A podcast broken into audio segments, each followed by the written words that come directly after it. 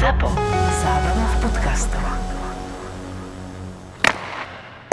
Nemám covid. Mám kocovinu. Takže to na K. A to sme sa zhodli s Marekom, že včera si nechcel nahrávať, lebo išiel film v telke. A bol si solidárny. A ožral si sa pri príliš osobnej známosti na Jojke, nie? Ne. A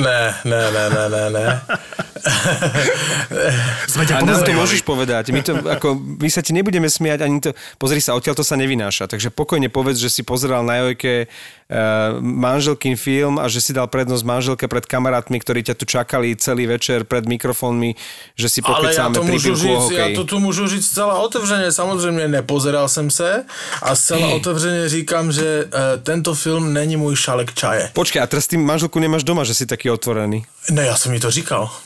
A ona to ví. Takže si ten film vôbec nevidel ešte? Či v kine, keď bola premiéra? No ja som na premiére bol v kine, no. Áno.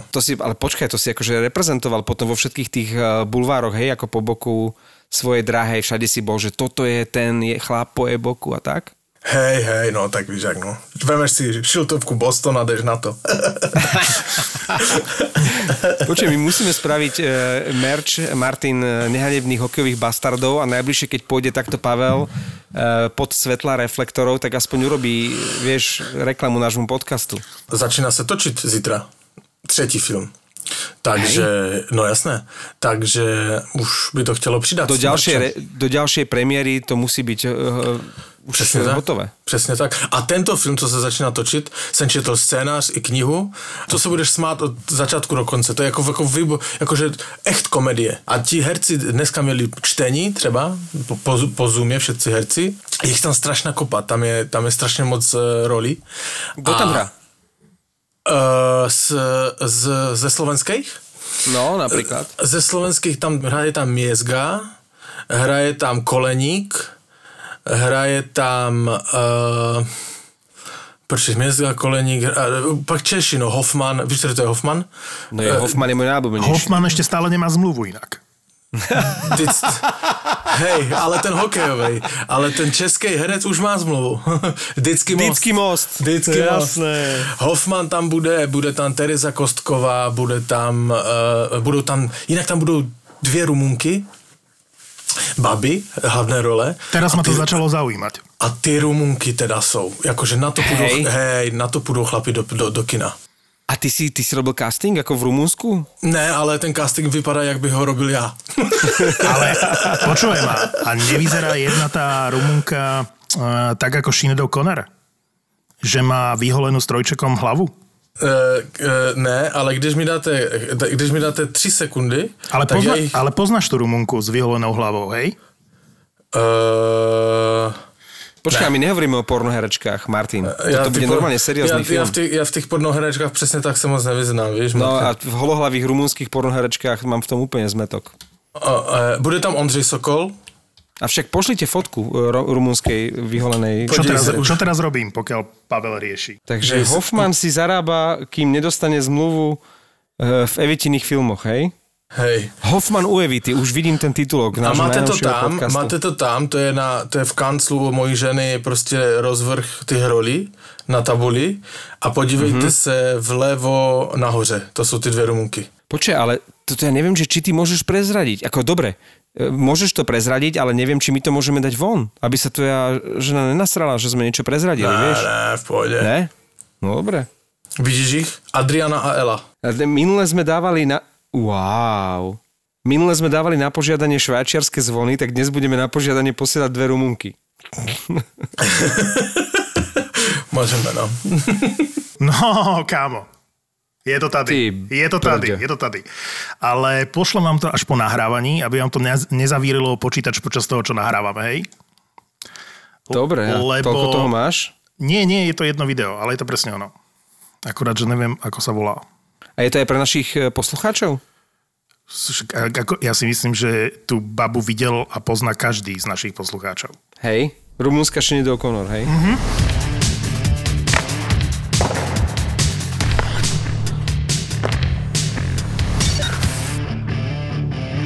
Jak to vyzerá s Barzalom, Martin? Řekni nejaký rumors, jak to je s Barzalem. To, čo ty tak nemáš rád. Stále nie je podpísaný a Islanders momentálne na ňo nemajú peniaze. Čiže podpísali Puloka, čo je super, hej, do obrany. To je presne to, čo mali urobiť.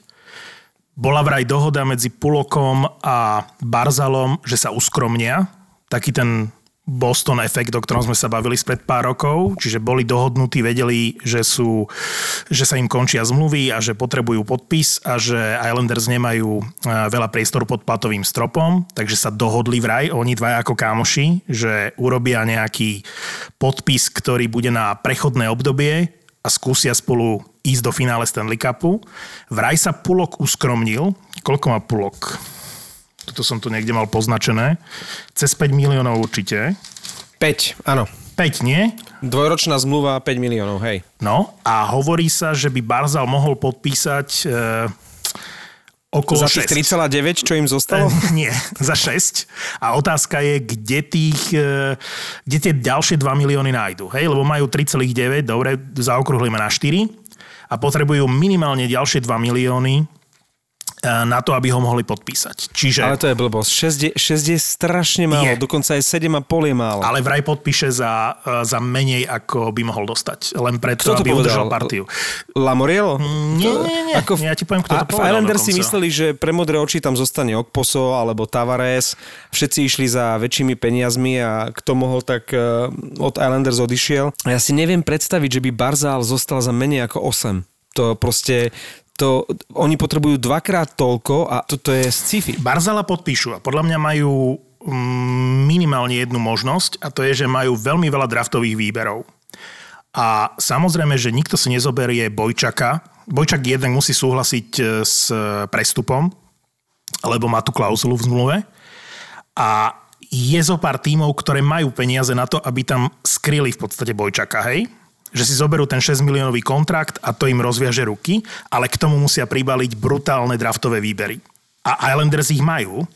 Čiže otázka je, že či pošlu Bojčaka alebo niekoho iného do New Jersey, do LA, do, ja neviem, Detroitu, kto tam ešte má nejaké peniaze. Florida ešte nejaké prachy má, určite Columbus. To sú mužstva, ktoré majú 8 miliónov plus, hej, pod platovým stropom. Hádam to nedajú na Bojčaka s Andrew Ledom, vieš, lebo Lamoriello si myslí, že sa zbaví Bojčaka s Ledom a že ich niekto hlavne bude chcieť. No kto by ich chcel?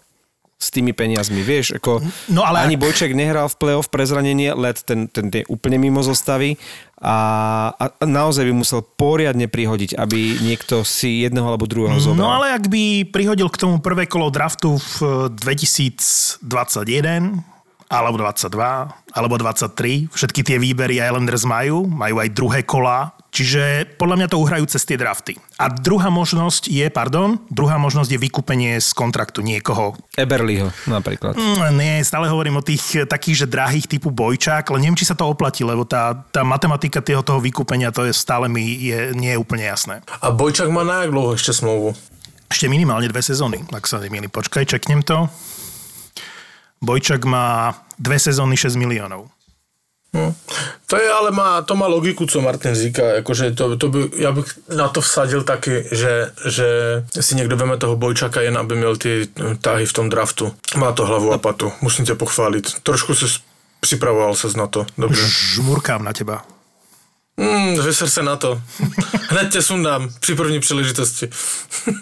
A nenájde sa taký nejaký blázon ako minulý rok Montreal, ktorý sa snažil Caroline pretiahnuť aha, že teraz, ja neviem, neviem, či nikto bude mať peniaze na to, aby ponúkol, 10 miliónov Barzalovi. Ja by som to skúsil, ako si Barzala kúpiť za 10. Ale Lamoriello povedal, že vyrovná akúkoľvek ponuku, ktorú Barzal dostane a Barzal povedal, že chce zostať v Islanders, čiže asi to nikto nebude riskovať a navyše...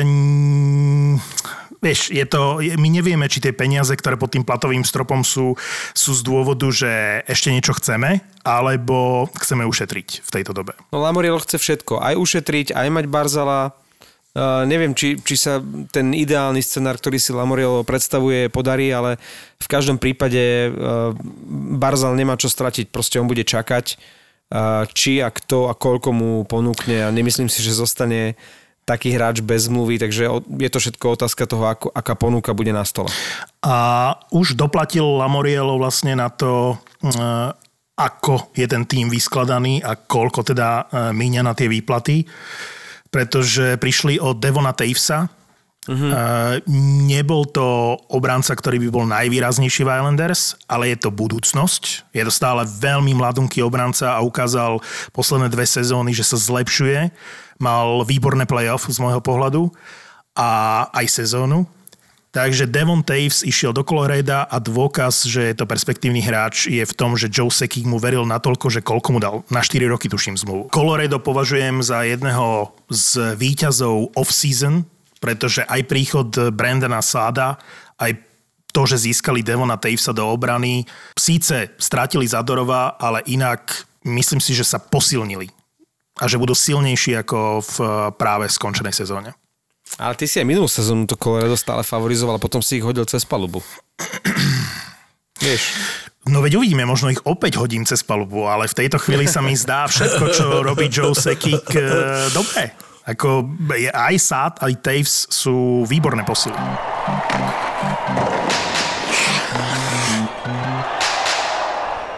Horšie to bude mať Dallas v úvode sezóny, ešte nevieme, kedy sa začne, ale oficiálna informácia hovorí, že do apríla budú bez Bishopa, čo sa dá nejakým spôsobom, pretože majú tam chudobina. Ja inak neviem, kto je tretí brankár Dallasu. Tam bol nejaký na O. Že Toronto má 4 brankárov a ja neviem, kto je tretí brankár Dallasu. Čakaj, však sa pozrieme, Dallas ale Stars, on tam aj nabehol na nejakú jednu tretinu. Áno, bol tam. Áno, máš pravdu, že bol na O a videli sme ho v záberoch. Doktor Oettinger. Nie, fakt? Nejaký Oettinger, alebo ako sa volal. Ako on má štatistiky? Že možno teraz sa z toho smejem, ako som sa smial z Jakuba Zbožila, za čo sa ospravedlňujem. A počul som, že odohral, neviem, či 2 zápasy, alebo koľko za Kometu Brno a sú z neho hotoví. Že dokonca videl som niekoho v Kanade, že hovorí o tom, že Zbožil hora výborne v Českej lige a že uvažuje sa o tom, že bude top 6 obranca Bostonu Bruins. Jake Oettinger. No. Ja som to hovoril. Mladias, 98 ročník. To je presne ako hovoríš, Zbožil zatiaľ, že nič neodchytal. Je to zatiaľ iba talent, ale neviem si predstaviť, že dlhé mesiace bude Dallas spoliehať na to, že toto bude dvojka. To skôr myslím, že ešte niekoho podpíšu. No a Segin je druhý hráč, ktorého čaká, alebo teda absolvoval operáciu a bude out do apríla. Takže Dallas bez dvojice Bishop a Segin, rovnako ako v úvode sezóny Boston bez dvojice, to sme už spomínali, Marchand, Pasta. No, my sme kritizovali Segina a veľa sa o tom hovorilo v playoff, že hlavne on sa trápil strašne, čo sa týka koncovky. A boli také zákulisné reči, že má nejaké zdravotné problémy, ale tým, že stále hral a patril medzi najvyťažovanejších hráčov a čím viac hral, tým viac sa trápil a jednoducho ten by nedal gól ani keby hral 6 tretín a 5 predĺžení. No a potom vlastne sa objavila informácia už po skončení finále, že nejaké 2 zranenia mal. Takže tým pádom klobúk dole, že aj s takými vážnymi zdravotnými problémami odohral to, čo odohral a aj keď mu to proste nešlo, tak minimálne sa snažil a patril medzi hráčov, ktorí mali naozaj najväčší ice time. V tom dala sa napriek tým zdravotným problémom. Ja si pamätám, ako som čítal ako tínedžer knihu niekde doma u rodičov určite bude mať. Jedna z mála kníh, ktoré vtedy vyšli o NHL. A boli to príbehy hráčov, ktorí získali Stanley Cup cez bolesť. A keď som to čítal o všetkých tých zlomených nohách v korčuliach a všetkom možnom, tak som si hovoril, že je to obdivuhodné. A teraz sme trochu žartovali na adresu Segina počas playoff a keď si pozrel, čo všetko on vlastne musel pretrpieť, tak to je neuveriteľné, ako hral. Vieš, pohľadu toho, že vieš o tých zraneniach, tak je to naozaj by to mohlo byť v tej knihe. Tak veľký rešpekt pred tým, že to odohral. No on by bol v tej knižke hráči, ktorí cez bolesť nezískali Stanley Cup. Ale tak on z hodou okolností s Perrym patril medzi tých hráčov, ktorí už majú Stanley Cup, pretože on sa tešil ešte v Bostone. sme spomínali tých štyroch brankárov Toronta. Ja som najprv nerozumel tomu, že prečo Toronto, ktoré jednak nemá peniaze, ale potom som pochopil, že to je dvojcestný kontrakt a že to je len nejakých 250 000, keď bude na farme, podpisuje štvrtého brankára. Hej? Lebo oni tam mali Andersena, o ktorom sa hovorilo, že ho vymenia.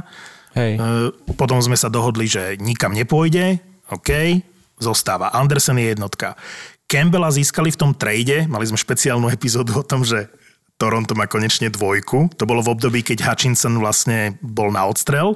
Prišiel tam Campbell. My sme čakali nejaké veľké meno, respektíve mysleli sme, že oni niekoho veľkého získajú a Campbell, to bolo také dosť sklamanie pre nás, lebo to nebolo to, čo sme čakali. No a evidentne to nie je sklamanie pre Toronto, pretože oni podpísali toho Dela, Pavlovho obľúbenca zo San Jose. A ja si hovorím, OK, tak si povedali, že ten Campbell nie je cesta a že chcú mať Gundersonovi vlastne druhého rovnocenného brankára, nie štandardnú dvojku, tak zobrali Dela. A nepamätám si presne ten výraz, ktorý bol v tom článku použitý, ale bolo to o tom, že NHL povolí, tak ako to bolo v bubline, nejaký väčší počet hráčov. Čiže ako keby brankára na tribúne, alebo brankára, ktorý môže s tímom trénovať, tretieho brankára, ktorý síce nebude oblečený na striedačke, ale bude k dispozícii. Takže oni kúpili Dela ako tretieho brankára a Hutchinsona ako nejakú poistku smerom k Sietlu. To je úplná halus, nie? Však Andersen je dobrý brankár. A Andersen je veľmi dobrý brankár a to Toronto sa bude zlepšovať, chlapci. Toronto bude čierny kôň ďalšej sezóny. Uh-huh. A to si robíš srandu, alebo naozaj hovoríš? Nešak zobrali Vejda Simonsa, nie? A tak potom tak áno, to áno. To teraz si nás presvedčil definitívne. Teraz už so Simoncom, s Delom a Thorntonom to Toronto bude úplne že vymakané. No. Kubo. Chceš ísť čúrať, tak ísť na vrch čúrať. Tam je tiež východek. Honem. A tam je východek. Počkej, to ja musím dať do postele. Jojo. Poď, Kubo. Kubo, už ješ dovolenú spať. Jak to, že nespíš? Inak má čo strašná sranda, nie? Že ani Hoffman, ani Vatanen nemajú zmluvu. Že to by som v živote nepovedal. Že tvrdil by som, že to budú hráči, ktorí medzi prvými budú mať podpísanú zmluvu.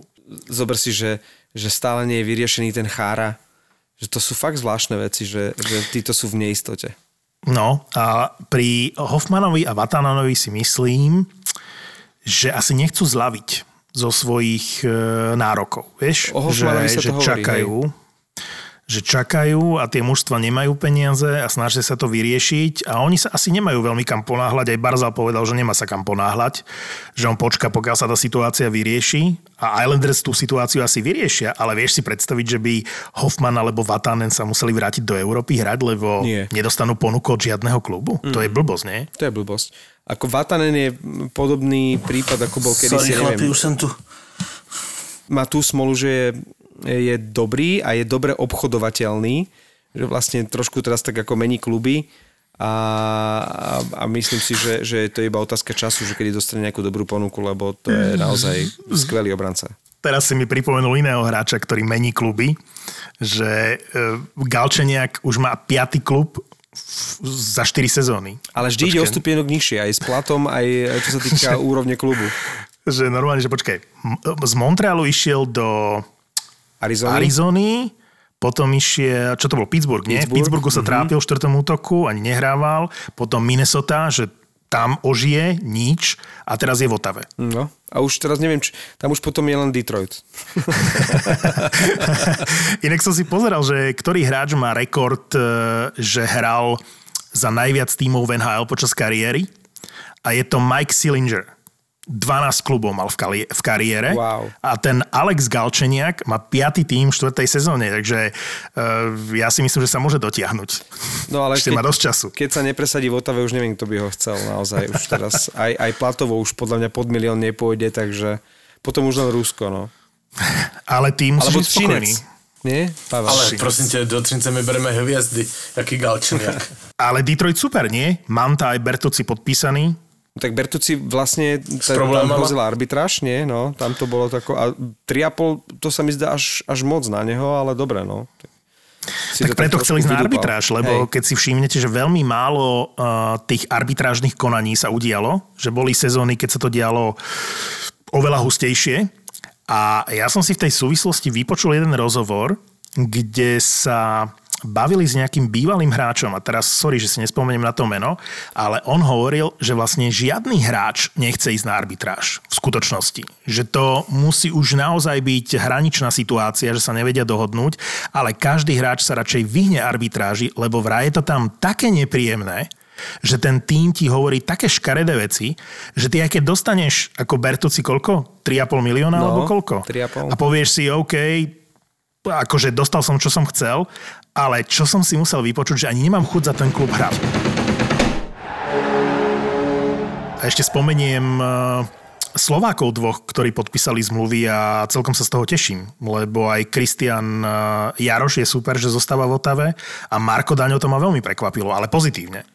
Marko Daňo je zvláštny zjav, pretože ten už dostal toľko šancí, napriek tomu, že to nikdy nebude hráč do prvých dvoch, dokonca ani troch útokov, tak zase obdivujem tu jeho vytrvalosť a to, že už toľko rokov je vlastne na tej hranici a toľko rokov bojuje o to svoje miesto a na rozdiel od, ja neviem, Cehlárika s Hrivíkom, ktorý momentálne žiaria vo Švédsku.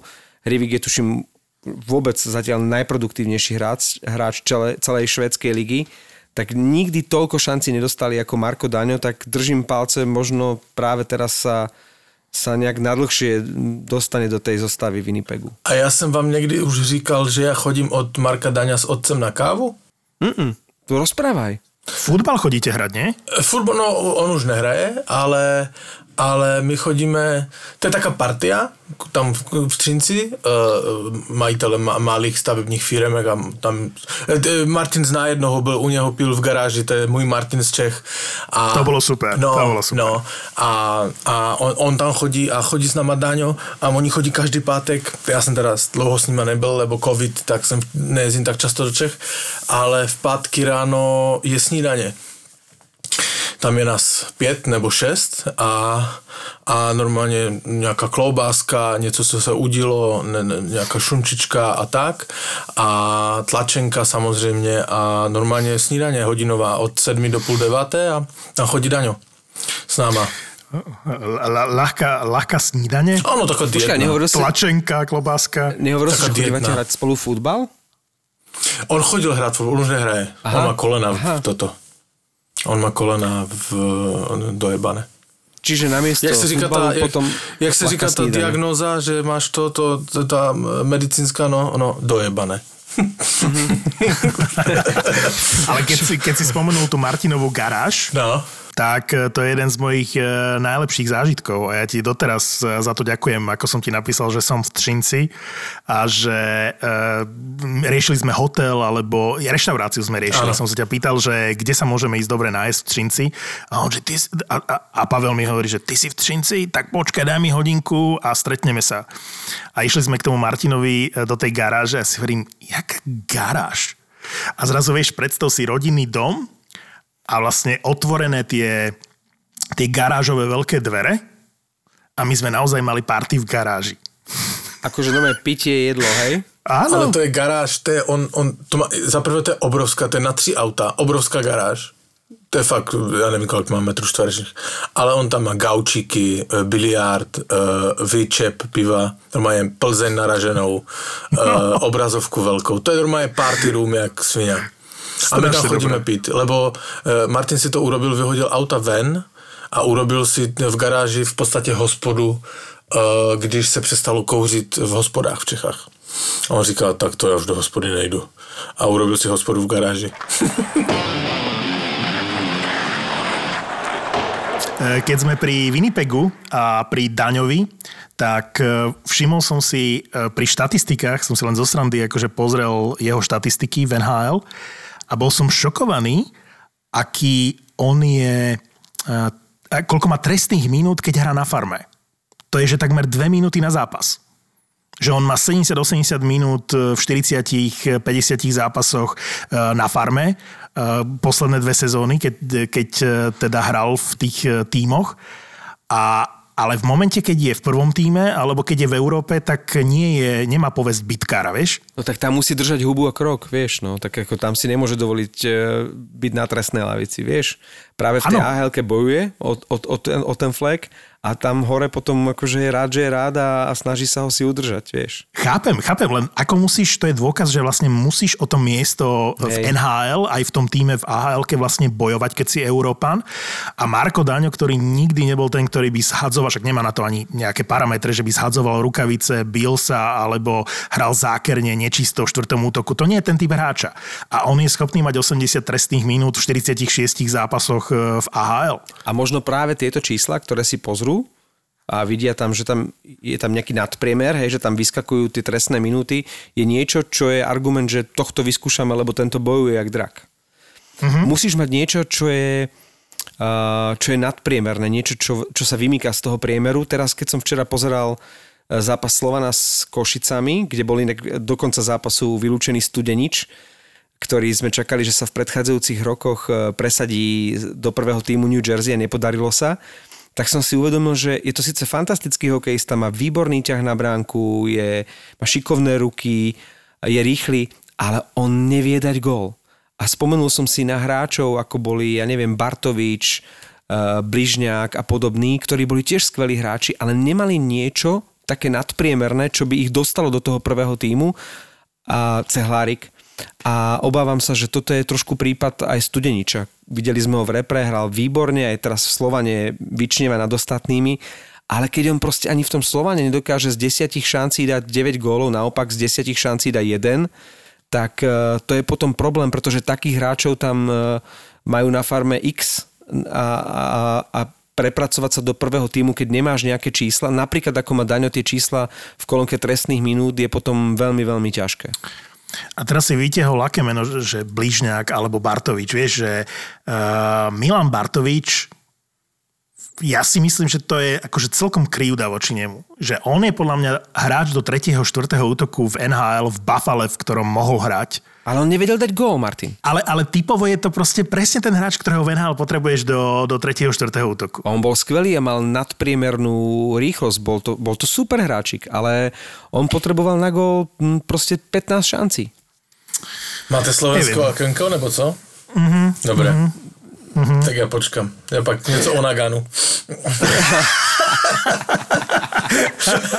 Dobre, nebudem riešiť Hrivíka, že fakt to je neuveriteľné, čo on vo švédskej lige teraz momentálne robí, lebo trochu som stratil o ňom prehľad a on už je druhú sezónu v Lexande, ale počuješ, že 10 zápasov a 18 bodov? To Fantazie. Je úroveň Pavla Datsyuka v KHL. Ten tiež má nejakú druhú mladosť. Som videl, že 20 bodov v 18 zápasoch. Tak on sa vrátil do Ekaterinburgu a vyslovene je zdravý, tak tam to je fantázia, čo tam ten chlapík predvádza. A mám české okienko, Pavle, sme pri legendách a toto, a teraz si nerobím srandu, lebo pre mňa je to jedna veľká legenda. Mm-hmm. Robert Kron sa stal šéfom skautov Seattle Kraken. Mm-hmm. Lebo sa pozná z... Kto tam je? Ron Francis, nie? Áno. Oni spolu hrávali v Hartforde, nie? No, a aj v Caroline podľa... No, v Hartforde, v Caroline možno ešte aj, nie? Či nie? To je blbosť. Robert Kron bol pre mňa neskutočný sympatiak. On hral za Vancouver Canucks, vieš? A ja som si hľadal na YouTube zábery vlastne Roberta Krona v drese Vancouveru a našiel som... Viete, čo som našiel? Našiel som top 10 gólov Pavla Bureho a minimálne 2 z tých 10 som nevidel. A ja som teda ultra fanúšik Vancouveru a na jeden mu nahrával Jirka Schläger. Guma! To boli moje časy. Jirka Schläger, ktorý z vlastného obraného pásma pomaly spoza vlastnej brány nahadzuje puk na útočnú modru a Pavel Bure v najväčšej rýchlosti dá nádherný gól. Čo ti šibe na tom takom tmavom ľade, tie biele dresy Vancouveru, normálne sa mi tlačili slzy do očí. No pozerám si štatistiky Roberta Krona. Ja si ho pamätám ešte z legendárneho útoku Kron trešl sršeň v v Zetore Brno. Zetor Brno, presne. Tam boli také útoky, že Čikl malý Ševčík a Kron trešl sršeň. A potom odohral 2 sezóny za Trenčín, to boli asi jeho najlepšie. V našej lige tam mal, v jednej sezóne mal že 39 zápasov, 44 bodov, 22 plus 22 za Trenčín. Potom 3 sezóny Vancouver, tam ale paberkoval, tam to až tak nešlo. No a potom vlastne sa stal stálicou Hartfordu, respektíve Caroline, takže aj jedno, aj druhé je správne, pretože 1, 2, 3, 4, 5 sezón to bol ešte Hartford a potom 3 sezóny Carolina, čiže tam vydržal vlastne 8 sezón v jednom klube a potom kariéru ukončil 2 sezónami v Columbuse. V NHL teda, čo sa týka NHL. No ale na Wikipedii ešte stále ho vedú, že je riaditeľ scoutingu pre Carolinu. Ale zachytil som tú informáciu, že ide do Sietlu. Hej. Šéfom amatérskeho scoutingu v Sietli. A vlastne toto isté robil v Caroline, kde vlastne sa nie príliš v dobrom rozišiel s vedením klubu práve Ron Francis. Uh-huh. A evidentne to bol jeho človek, lebo si ho teraz vlastne stiahol do Sietlu. Mitch Miller sa volá ten hráč, ktorého draftovala Arizona. Mm-hmm. A nechcem sa pri tom nejak dlho zdržiavať, len je tam neuveriteľná vec v tej súvislosti. Hej, nechcem riešiť to, čo sa stalo. To je ten šikanátor, hej? Áno, ale chcem riešiť len jedno. Nie je to tak, že Arizone zobrali výbery v drafte preto, že podvádzala a robila rozhovory s hráčmi a zisťovala si príliš veľa údajov o hráčoch, ktorých draftovala? To neviem. A že No normálne, že tam bol trest pre Arizonu pred týmto draftom, prišli o výber v niekoľkých kolách draftu a pretože mali príliš veľa informácií, hej, že porušili nejaké pravidlá. A potom hráč, ktorého draftujú, dozvieme sa toto o ňom a navyše teraz vyplávala na povrch informácia, že polovica tímov NHL ho mala na blackliste v rámci draftu, lebo mali túto informáciu. Čiže ja nerozumiem tomu, že ako funguje scouting Arizony, ale to je, že absurdistan. A čo sa týka Arizony, tak vlastne tam majú nového generálneho manažera Billa Armstronga, tak myslím si, že aj keď ide o scouting, ako si ty povedal, Martin, tak určite to nie je dobrá vizitka ani nejak veľmi dobrý krst pre nového generálneho manažera vo funkcii, že takto pri drafte vlastne sa celý klub zachoval. To už je druhý Armstrong ako generálny manažer, nie? Mm-hmm. Jeden je Doug Armstrong v St. Louis a ten povedal vec, ktorú by podľa mňa generálny manažer úplne nemusel hovoriť, nie? Keď podpíšu Toryho Kruga, prídu o Pietra Angela, podpíšu Kruga, my sa tu bavíme o tom, že konečne St. Louis dá tú pozíciu toho dôležitého obrancu Krugovi a generálny manažer St. Louis vyhlási, akože ja nechápem na čo, že obrancom číslo 1 St. Louis po odchode Pietra Angela je Perejko.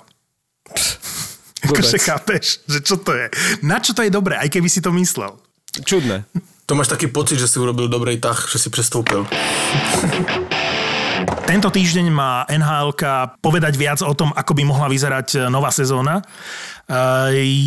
Je jasné, že asi nebude kompletná, nebude to 82 zápasov, hovorí sa o 48, hovorí sa o kanadskej divízii, hovorí sa o modifikovaných bublinách, čiže nejakých 4 miestach v USA a Kanade, čiže 3 miestach v USA a 1 v Kanade, to je jedno. Hovorí sa o modifikovaných bublinách, nie je takých bublinách, ako sme zažili pri tohtoročnom play-off. Tí hráči budú môcť z tej bubliny aj odísť, ale bude to prísny režim.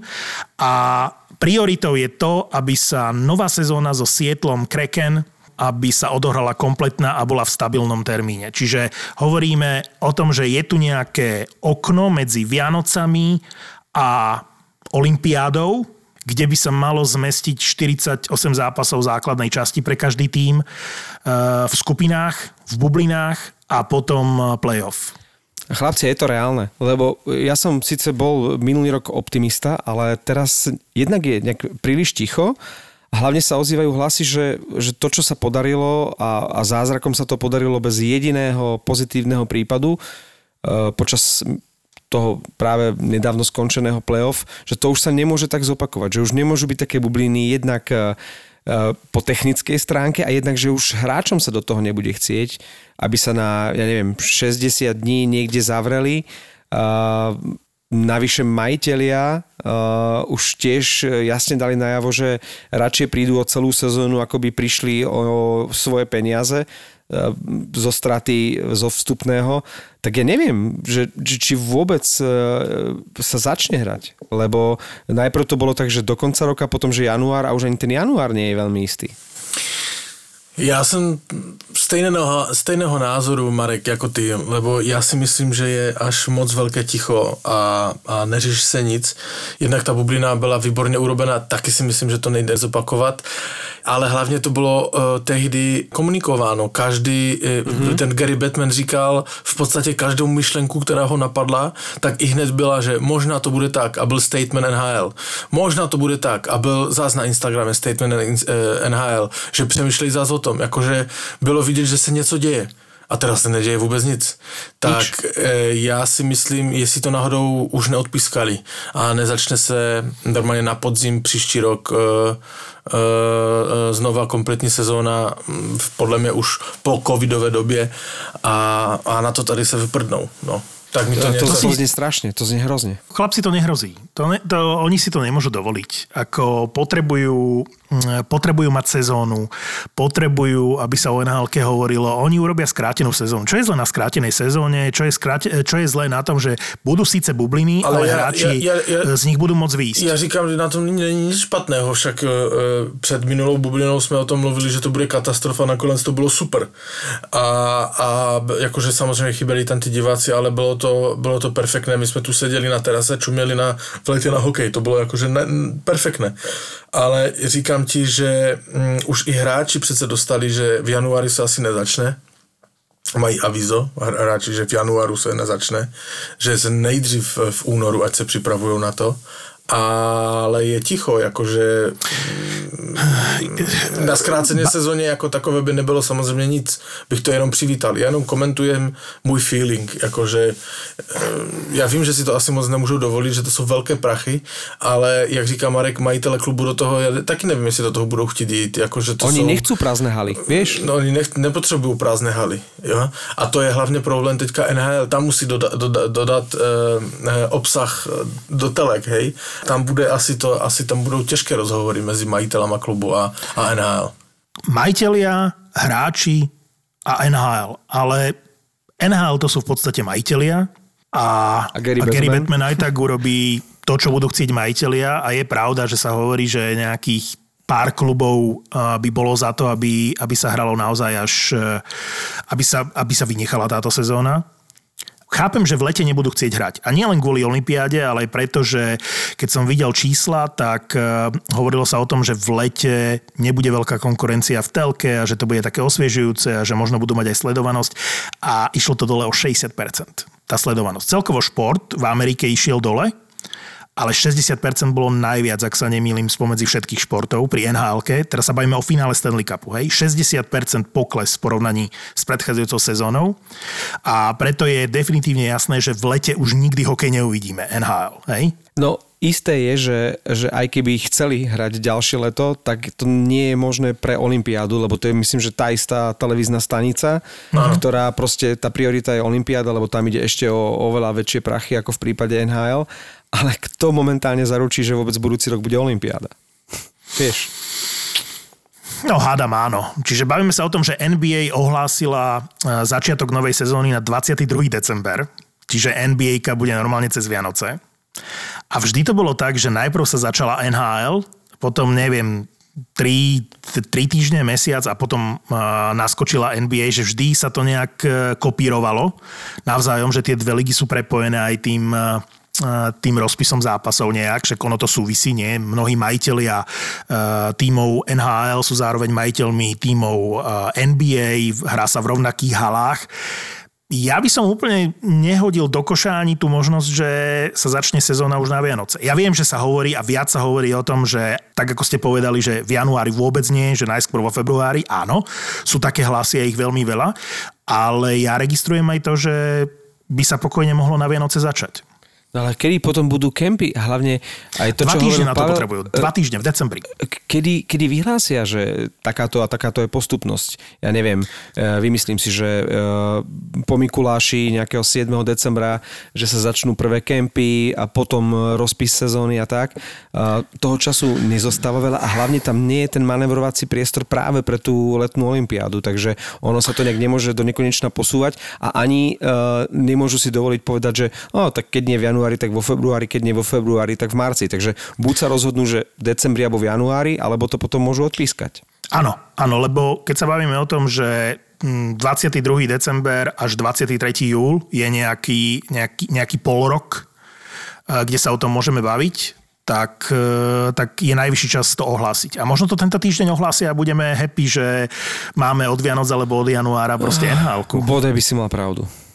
48 zápasov, kanadská divízia, lebo ono to má aj televízne brutálne výhody, to aby som zareagoval na Pavla, že ono to môže byť možno ukážkou toho, čo v budúcnosti v NHL uvidíme. Lebo si zober, že keď bude kanadská divízia, tak si viete predstaviť, aká sledovanosť bude v kanadskej telke zápasov, ktoré sú derby. Alebo určite je lepší zápas. Radšej budeš vidieť v Amerike 8-krát za sezónu Washington-Pittsburgh alebo Philadelphia-Pittsburgh, ako musíš ísť na zápas Pittsburgh-Arizona. Aj v telke to bude mať úplne iné čísla. Čiže možno to bude aj krok k tomu, že možno aj tá NHL v rámci toho herného systému sa bude musieť upraviť a možno zistia, že toto má oveľa vyššie ratingy v telke a nebude to úplne férové, ale na druhej strane budú čísla, budú peniaze a možno nám to ukáže nejakú ďalšiu budúcnosť NHL. A Tampu ešte príjme Trump alebo už Biden? Dobre. Good one. Nechajme to tak. Tých 48 zápasov si spomenul, akože skrátená sezóna, to je ako ušité na mieru Patrika Marlowa. Jemu tuším zostáva 44, nie aby vyrovnal, a 45, aby prekonal Gordyho Howa a aby sa stal vôbec že rekordmanom všetkých rekordov a odohral najviac zápasov v histórii NHL. Momentálne má na konte 1723 zápasov plus ešte 195 v play-off a toto keby sa podarilo, tak to už podľa mňa nikdy neprekoná. Len ja si nie som istý, že či tých 48 zápasov v skrátenej sezóne, či tomu Marlovi bude stačiť na to, aby do toho tých 44 alebo 45 štartov mal. Ale toto je, že sezóna na mieru Patrika Marlowa. To by bola paráda. Niekedy by sa mu to podarilo a vlastne stačila by mu na to tá skrátená sezóna. To by bolo úplne, že super. Názov tohto podcastu vznikol v albánskej pizzerii, takže... Fashion podcast. To znie ako vážne porno. No, mohlo byť hocičo. Tento herec, prečo ma ten herec prenasleduje? Niekto, kto má kondíciu, teda ja za seba môžem povedať, lebo viem, čo to je. Tak... Fashion podcast. Vášeň, záľuba, koníček. O tom je so Števom Martinovičom a Miškou Majerníkovou. A ja mám zimobriavky vás toho normálne. Tak si zober tam flísku. Fashion podcast. To je skúsenosti, čo vám povedal. Kebyže to nebol iba podcast, tak vám to ukážem to video. Nájdete v Apple Podcasts a na Spotify. Zapo. Zábrná v podcastovách.